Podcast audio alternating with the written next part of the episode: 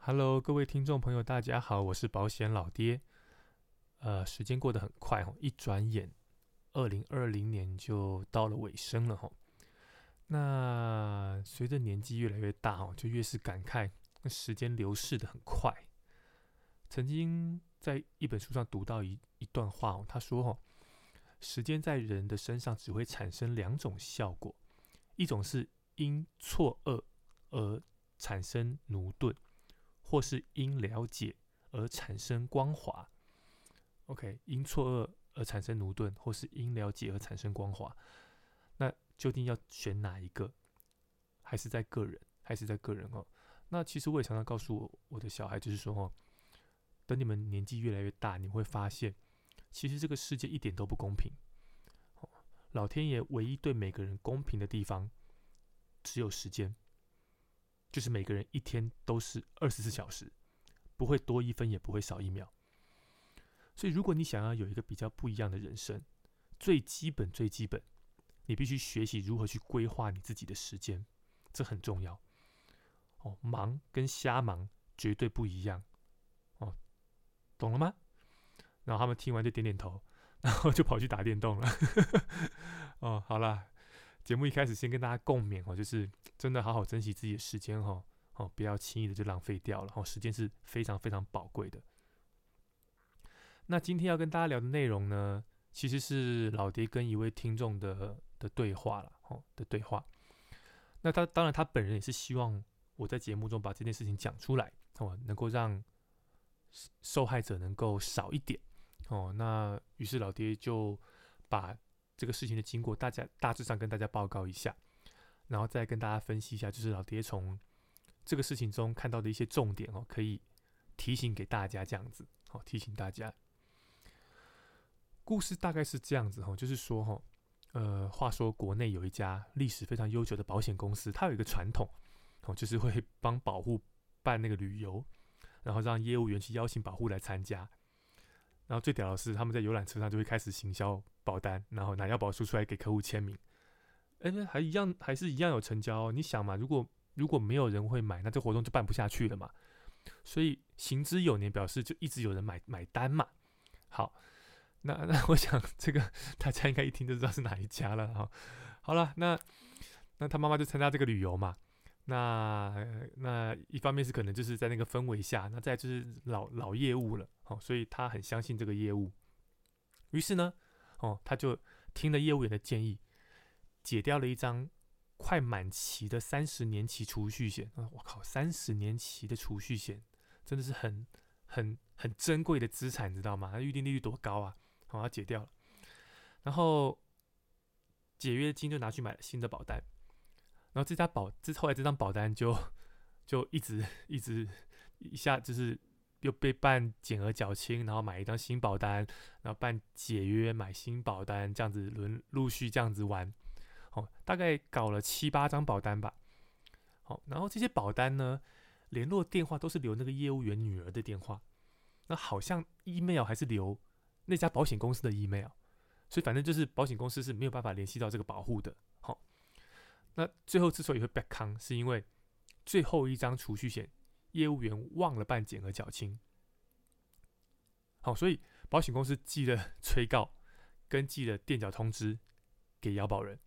那腰保人觉得奇怪，问业务员。那业务员一开始还是说：“哦，不用理会，不用理会啦。”结果后来那保护觉得不对啊，就打电话去公司，才发现哇。怎么事情跟他想的不太一样？OK，那当然，话说在前头，我有我有确认过，就是这些文件都是当事人亲签的，可是他就是业务员叫他签什么，他就签什么，哦，所以都听业务员的这样子。好，那最后哈是那位听众他自己下来协助他妈妈做处理啊。我印象中好像是先申诉，但是保险公司没有要鸟，所以后来送了评议，进了评议之后，保险公司才愿意和解。那但是最后保保护并没有拿到所有的损失啊，就是其实是有损失的。好，那不要说本金，本金都没拿回来，更别说他损失的时间价值啊。因为我算一算，这样搞了，你大概将近十年，等于说我这十年的货币的时间价值是损失掉的。好，可是你只还我保费，还要还还扣扣掉部分的损失这样子。哦，不过我是跟他，我是跟这个保护讲说，其实这样的结果算可以接受了。好，因为要知道哦，就是评议中心对保险公司的拘束力只有在金钱给付这一项，而且是一定额度以内的金钱给付。在民国一百一十年九月十七号以前，针对人寿保险还有投资型保险，这个额度是一百万。那多次型给付的那种医疗型的保险，则是十万。等于是，如果今天，啊那当然现在提高了，变成都加二十趴了，所以现在是一百二十万跟十二万。一旦你你你诉求的金额超过这个数字，就算评议判你消费者赢，保险公司只要勾不同意，你也拿他没皮条，除非你去法院起诉。那这是金钱之诉哦。那如果非金钱之诉，比如说效力这种，好，比如说呃呃，保险公司给你解除用六十四条解除你的契约，那你觉得这解除是有瑕疵的，好，你要去争取这个解除不合法，或者是保单停效，哦，复效有争议，那你要去争这个停销复销的这些权益。那评议公司对保险公司评评议评议对保险公司也是一点约束力都没有的，好，所以就算评议判你赢，保险公司一样都不同意，那你也没用。还是要走法院，好，所以妈妈这 case 其实我是觉得算是可以接受了啦。哦，就是就是，我是觉得，与其你要去走法院，然后然后经过那么长的时间，还要花那样的心力，那跟你现在得到的，我是觉得算可以接受了。这样子，好啦，那那其实故事大概就是这样子吧。那如果在这个产业待的比较久的从业人员，那应该也不会觉得这是什么新鲜事吧。啊，就俗称的洗单嘛，哦，洗单洗客户的保单嘛，呃，要么就是业务员在同一家公司，像这是同一家公司嘛，就不断的叫客户解救买新，解救买新，一直买新的嘛。为什么要买新的？因为新的就有新业绩嘛，就会有佣金嘛，对不对？哦，那不然的话，就是单一保险公司后来跳去经纪人公司之后，回头洗这些旧客户嘛，所以这天天都在发生，这也不是什么新闻。那的确有这个，就是呃，保险保险市场或是业务那一端比较阴暗的一面，然后，那对业务员来说，其实就就是就是常常看到的家常便饭。但是对于保护来说，绝对不是这样子啊，因为他们基于对业务员的信任，哦，把辛苦赚的钱或是辛苦存下来的钱交给这些业务们去做规划，结果换来是这样的结果，那这口气你觉得怎么可能吞得下去？但是。你去评估双方的状态，权力是那么的不对等。好，就是保险公司拥有的专业资源实在是差太多了嘛？你又有多少保护能够有能力去跟保险公司去做对抗呢？哦，所以老爹是想透过这个案例哦，就是提醒大家，就是有什么是我们可以先预防的，就是预防重于治疗嘛。你你你。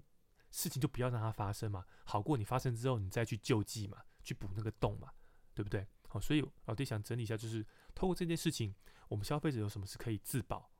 哦，让这种事情可以不要发生的。首先哈，你必须清楚了解自己有哪些保单，哦，这不是叫你把家里的保单拿出来翻哦，哦，这样不准，哦，你要直接做查询。因为你怎么知道业务员有没有背着你帮你买保单？他帮你买的保单，他不会拿给你啊，对不对？那你又怎么知道业务员拿给你的保单真的是保险公司的保单？这你也不知道啊。那现在寿险工会它有提供保险存折这个功能哦。那老爹有测试过哦，基本上透过网络就可以完完成，包含就是注册账号，以及你付一百元成为白金会员，那就可以。收到一个 PDF 档，你申请就会收到一个 PDF 档，就是你目前的投保记录哦，这样子。啊，当然啊，这个系统目前还还不是那么的完美哦，因为目前只能看到所有的有效保单，以及两年内失效的保单，超过两年就看不到了。好，然后显示出来投保的商品的内容其实并有点阳春呐，所以你没办法很精准的判断它是什么商品，好，或者是保额你看不太出来。那最后就是，呃，如果腰保跟被保险不同人。你可能查到的资讯是不完善的，好，申请人是是 A，可是腰保被保险人是不不同的时候，你可能查到只是部分的资讯，好，不过这总是一个开始啦哈，我相信这个功能会未来会越来越优化，好，那至少你可以从这个投保记录先 review 一下，看看有没有自己觉得哎记不得的，或是有疑问的保单。好，然后因为上面都有写保险公司的名字嘛，好，所以其实你可以再进一步的，就是现在保险公司都有提供网络的那个保护原地，好，你直接去申请一个账号，然后你就可以很很清楚的看到你自己的这在在在这家公司的每一张保单。好，所以所以我觉得这就是可以让你自己去检查一下。好，那看完。保单，哎，你还是有疑问，还是不确定，就赶快跟帮你规划保单的业务员联系吧。好，重点哦，你你不要只问他，哦，你身边绝对不会只有一个保险业务员，好，所以你可以把，呃，你这个情况问问身边别的业务员，好，听听看会没有不同的答案，或是或是也许这个业务员会告诉你说发生什么事情，好，这样子，好，因为这个就是老爹接下来要谈的第二个重点，好，那就是。业绩越好的业务员，你越要小心。OK，其其实这这段话不是我说的啦，是张张无忌他妈妈殷素素死前说的。他怎么说？他说：“越漂亮的女人越会骗人呐。”哦，有没有道理啊？超有道理。我来跟大家聊一个历史哈，就是老爹进保险业第一次幻灭 的经验，是在民国九十六年。好，那时候我刚入行一年半。一年半，那个时还是主任的时代，哎，主任，对，准备升乡里的时候，那那一年我记得，我我达成的是公司整年度的竞赛，哦，那那一年是去巴黎，法国巴黎哦，哦，不是淡水巴黎哦，巴黎哦，那是个保险公司竞赛奖励，还 还能出国的年代，哦，那去巴黎。然后在法国的巴黎那个颁颁奖典礼会场上，就是当年度的总会长会致辞。好，总会长，那帮大家脑补一下，所谓的总会长哦，就是那个竞赛，该竞赛全国排名第一名的业务员，哦，全国业绩第一名的总会长。那那位总会长当时其实非常有名哦，那上过商周的专访，这个专访现在还看得到哦，还看得到。那那不光只是业绩好，更重要的是哦，他的业绩都是做保障型，哦，不是卖储蓄险。你想啊，储蓄险要金额要谈高一定比较容易嘛，因为那是储蓄嘛。相较于你买保障型，保费有去无回的，那那个客户愿意掏钱的程度绝对是不一样的。可是他的业绩是做保障型，可以做到全国第一，所以那是非常非常惊人的。好，那我到现在还记得那时候，我坐在台下听他在台上哦。他说：“哦，他说他几年前也是看着坐在台下看着人家领奖，然后他就暗暗就觉得自己有一天也要上台。那透过他不断的努力呀，然后然后打拼啊，才有今天这个机会站在这个舞台上。然后他说他感谢生命中几位客户，那这些客户都是他的保险老师，因为这些保险老师他们发生了风险的事故，那才让他理解到哦，保障型的商品为什么这么重要。”他才会致力于销售保障型的商品，而不是储蓄险。然后他最后一位感谢的保险老师，居然是他女儿。我我们是在台下，我才我记得那时候我听到热泪盈眶，我觉得啊超感动的。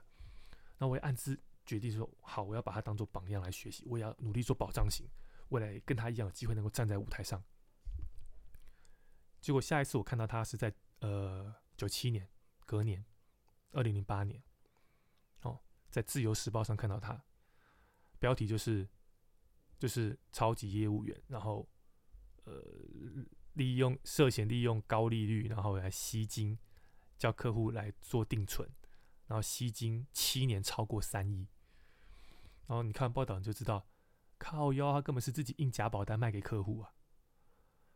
就是客户以为跟他买了定存，他印了假保单给客户，然后把收到的钱。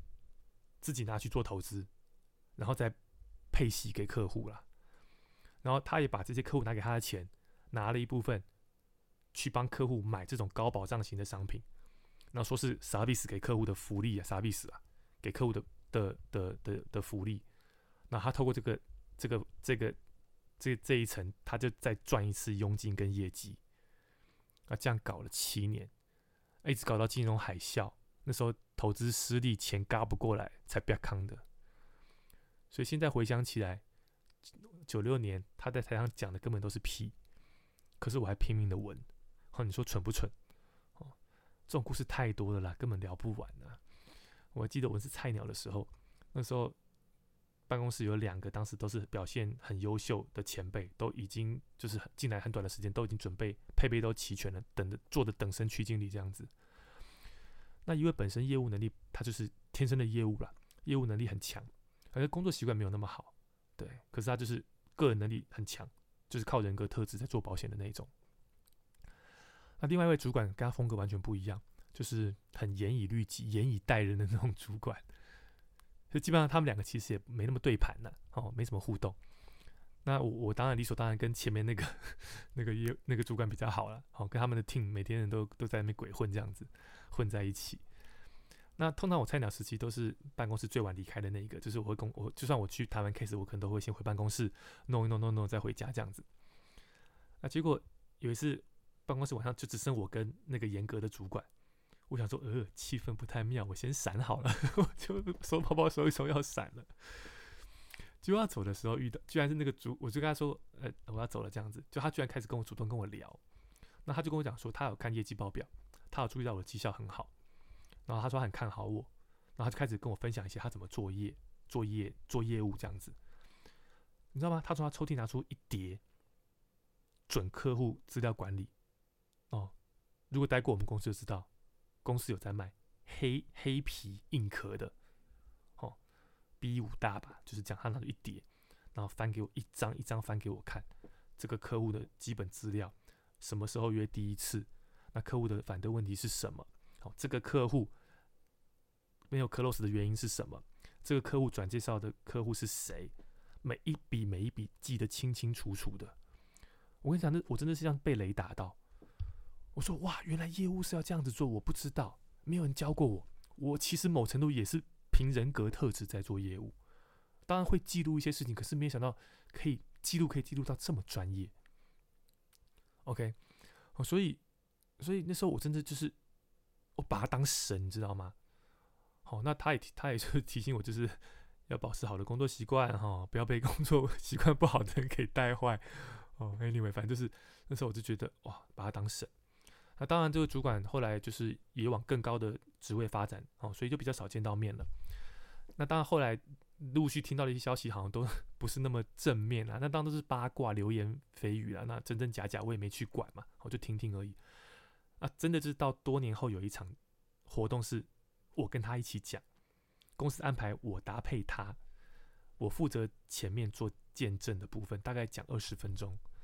那他负责后面主讲一个半钟头，那我就把我那仅有的二十分钟，哦，做了非常非常，我个人觉得那场我自己给我自己打九十分。就是把我那时候将近十年的年资，在这十年当中遇到的顺境逆境、高低潮，做对的做不对的，二十分钟内毫不保留，全部都秀给台下的观众朋友听、新人听。我连每一年的薪资单我都秀出来，好的不好的我全部都秀。因为我个人就是我我我不喜欢讲场面话了，就是要要我讲，我只讲真话。哦，所以我不喜欢讲那种不痛不痒的，反正我就是把我要讲的二十分钟内讲完。好，轮到他，我靠，我我跟你讲，那那场真的是讲讲到惨不忍睹，不是不是只有我这样认为哦，我很多带朋友去的朋友、同事，他们跟我讲说，哦，他们的来宾说我那二十分钟是当天晚上唯一的收获，只有我那二十分钟，好，不是我讲的，好。那记得活动结束要离开的时候，那个主管还过来跟我讲说，他叫我名字了，哎，某某某，你今天讲的不错哦，那我的部分嘛，哎你知道嘛，这种活动就是造神嘛，反正就是哇，让台下觉得哇有神，赶快办，赶快进来跟随就好了。他这样跟我讲，啊，我又再一次幻灭了。好，不过那时候我已经很成熟了啦，就是就是 金刚不坏了啦，看太多了。嗯，就为什么我会觉得哈？绩效越好的业务员越要小心，因为绩效不好的业务员，就算做坏事也干不大啦。绩效好的业务员，他我我在我曾经是这样的人，我我必须跟诚实跟大家讲，当你今天为的是绩效，为的是这些荣誉的时候，你你不管在做推销跟增援，你脑袋很大程度的思考已经不是对方的利益，而是自己的荣誉，攸关自己的荣誉。好，所以为了能够维持荣誉，为了能够一次又一次的站在舞台上，好，为了能够保持巅峰状态，可是公司给的标准又一年比一年的高，所以当有一天自己的能力撑不起自己的野心的时候，往往就会选择跨过那条线，而做出了不应该做的事情。这是人性，不用挑战，这就是人性。能过这关的人很少，哦，所以哦，不要再傻傻的啊，看到自己的业务员一天到晚抛得奖照啊、出国啊、干嘛的，哦，你就觉得哇，他好棒哦，跟他买保险绝对不会错，这世界上多的是你不知道的事情啊，会使人腐化的，绝对不是只有权力，还有荣誉，还有荣誉。哦，对了，如果你要问我说，那找我咨询这位听众，那那个案子最后业务员有没有被惩处吗？我有问，那听众是跟我讲说他也不清楚，好，因为那个业务员在他申诉后就跳槽去保金了。那你觉得会这样干的业务员，他只会干这一件吗？听说他底下整个单位都这样子干，而且单位的人都知道，这是公开的秘密。那你又能拿他怎么样呢？虽然呢，理论上哦，就是就算是你离职了啦，你行为时的所属公司还是有惩处权。好，所以应该还是会对这个业务员该有的都要有，比如说追佣奖啦，好，然后或者是人评会，然后一一看这样的违违规，以业务员管理规则怎么来惩处嘛？啊，不过那个听众有传一则新闻链接给我，就是那个业务员跳去经纪公司之后，好像也是担任某一个单位的最高负责人呢。哦，然后，然后还还还上报这样子，感觉日子还过得不错啦。好，所以那就再次应验了那句老话嘛，就是发杀人放火金腰带，哦，修桥铺路无尸骸啊，哦，就是就是这样子嘛。啊，第三，哦，第三，我强烈建议所有的保护哦，甚至是业务员，我也建议业务员，未来不管是投保新契约啦，或是你要做什么服务啦。啊，比那对客户来说，比如说业务员要建议你什么，把还没缴费缴费期满的保单办终止啊，办减额缴清这种事情啊，啊，或者投保新契约，你一一律跟业务员说，我全程录音。那如果今天是投保或是视讯投保，全程录音。其实我很鼓励全程录音录录音，哦，因为我觉得这个才是同时可以保障业务员跟消费者双方权益最好的方式。不然多年以后。不管是经保护要主张说被业务员骗了，或是业务员遇到那种无良保护被弄了，你要怎么举证？想来想去，你当下全程录音录影保存好，到时候拿出来一放，大家都不用赖了嘛。所以我觉得从保护这头开始，其实你可以就是告诉业务员，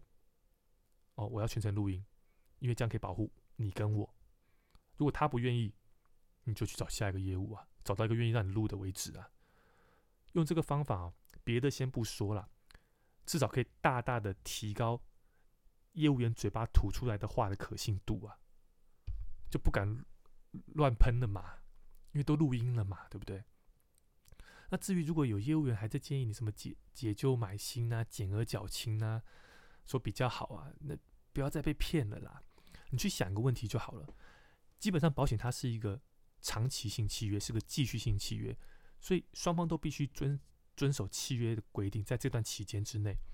如果一张保单一开始规定你说双方约定是缴六年，那业务员突然告诉你说，哎，这张保单缴三年就解约，或是缴三年半的减额缴清会比较划算，你你觉得这种事情保险公司会蠢到设计一张保单，然后是保护违约对保护比较有利的吗？除非是乌龙保单，保险公司算错了，不乌龙保单也不可能天天有啊。对，不然怎么保险公司会蠢到设计一张腰保人不履约，结果它的效果会比履约效果还要好的呢？哦，所以不要再相信业务员这种鬼话了啦，不可能啊！最后，最后，这位听众朋友他传讯息给我，其实他是要问我付费课程的内容的资讯哦。那我我因为我都会问嘛，你的身份是业务员还是保护？他说他不是业务员，那我就跟他说，其实这个课程主要是给业务员提升专业用的。如果你的身份是一般保护，你可能不需要学到这么深入，你就听不用钱的 podcast 就好了嘛。那他他才告诉我说，他就是因为去年协助他妈妈这个申诉，他开始对保险想要更深入的了解，那才听了我的节目。他听了我的节目，又知道有这个课程，他就想上。哎，你看看，你看看。连保护都这么认真学习了，他就算他不卖保险，他他觉得他至少可以保护他自己。如果有一天你在市场上遇到的保护比你还专业，你情何以堪呐？不要以为不会发生哦。我昨天去上上一个也是契约的课程，保险契约的课程，遇到了一位从业人员跑来问我是不是保险老爹，我吓一跳，奇怪为什么最近好像 走在路上越来越多人认得出来我是谁？我应该没露脸吧？好了，他就告诉我说，他是他保护传我的 pockets 给他，介绍他听，所以他才听。而且而且，其实这不是第一件哦，有蛮多业务员其实跟我讲是是他的客户介绍他的，他才开始听的。OK，其实这才是我想要的啦。就我知道保险公司的力量太强大了嘛，我这只小虾米根本不可能改变任何的事情，哦，所以我才决定从消费者端下手嘛。让消费者对于保险的知识能够提升，自然就会逼着业务员跟着成长。那慢慢的，保险公司就必须被迫要做改变，不然就只能够放任有能力的业务员不断的流失到同业，或者是到经纪人公司。哦，就是只能有这样的结果了，不是吗？好啦，那今天这集就聊到这喽。这周末哦，就是圣诞夜了。哦，一样哦，为大家准备了一首应景的歌哈，圣诞歌叫什么？Jolly Old Saint Nicholas。好，就是反正就是 一首圣诞节的歌，你听就知道你听过了哈。中是个英文名字，我也不太会念。哦，是一首蛮欢乐的圣诞歌。那我我想这一阵子滑脸书，我自己最明显的感受就是，哎呦，大家真的都开始出国了呢。哦，我旅平险的 case 也慢慢都开始回来了哈。那最明显就是我那些。学生哈，因为我有帮那个空服员职业工会上课，所以很多很多学生是空服员，他们的脸书 沉寂了两年多哦。那最近看到他的都是哇雪景啊，干嘛的啊，好都是欧洲的照片哦，就好羡慕。那好啦，我是觉得生活就是就慢慢的可以回到正常的轨道了这样子。那老爹也趁明年搬回台南前，哦安排了一趟滑雪了哈。对啊，我今哦，明年一月要去日本滑雪五天哦，七滑五哦，七滑五。呃，感谢我家掌门人愿意让我出去。呃，整整三年没有滑了哦，真的三年了哦，非常非常的期待。好，好啦，那就聊到这边了。祝大家圣诞节快乐，以及新年快乐。好，我们明年见喽，拜拜。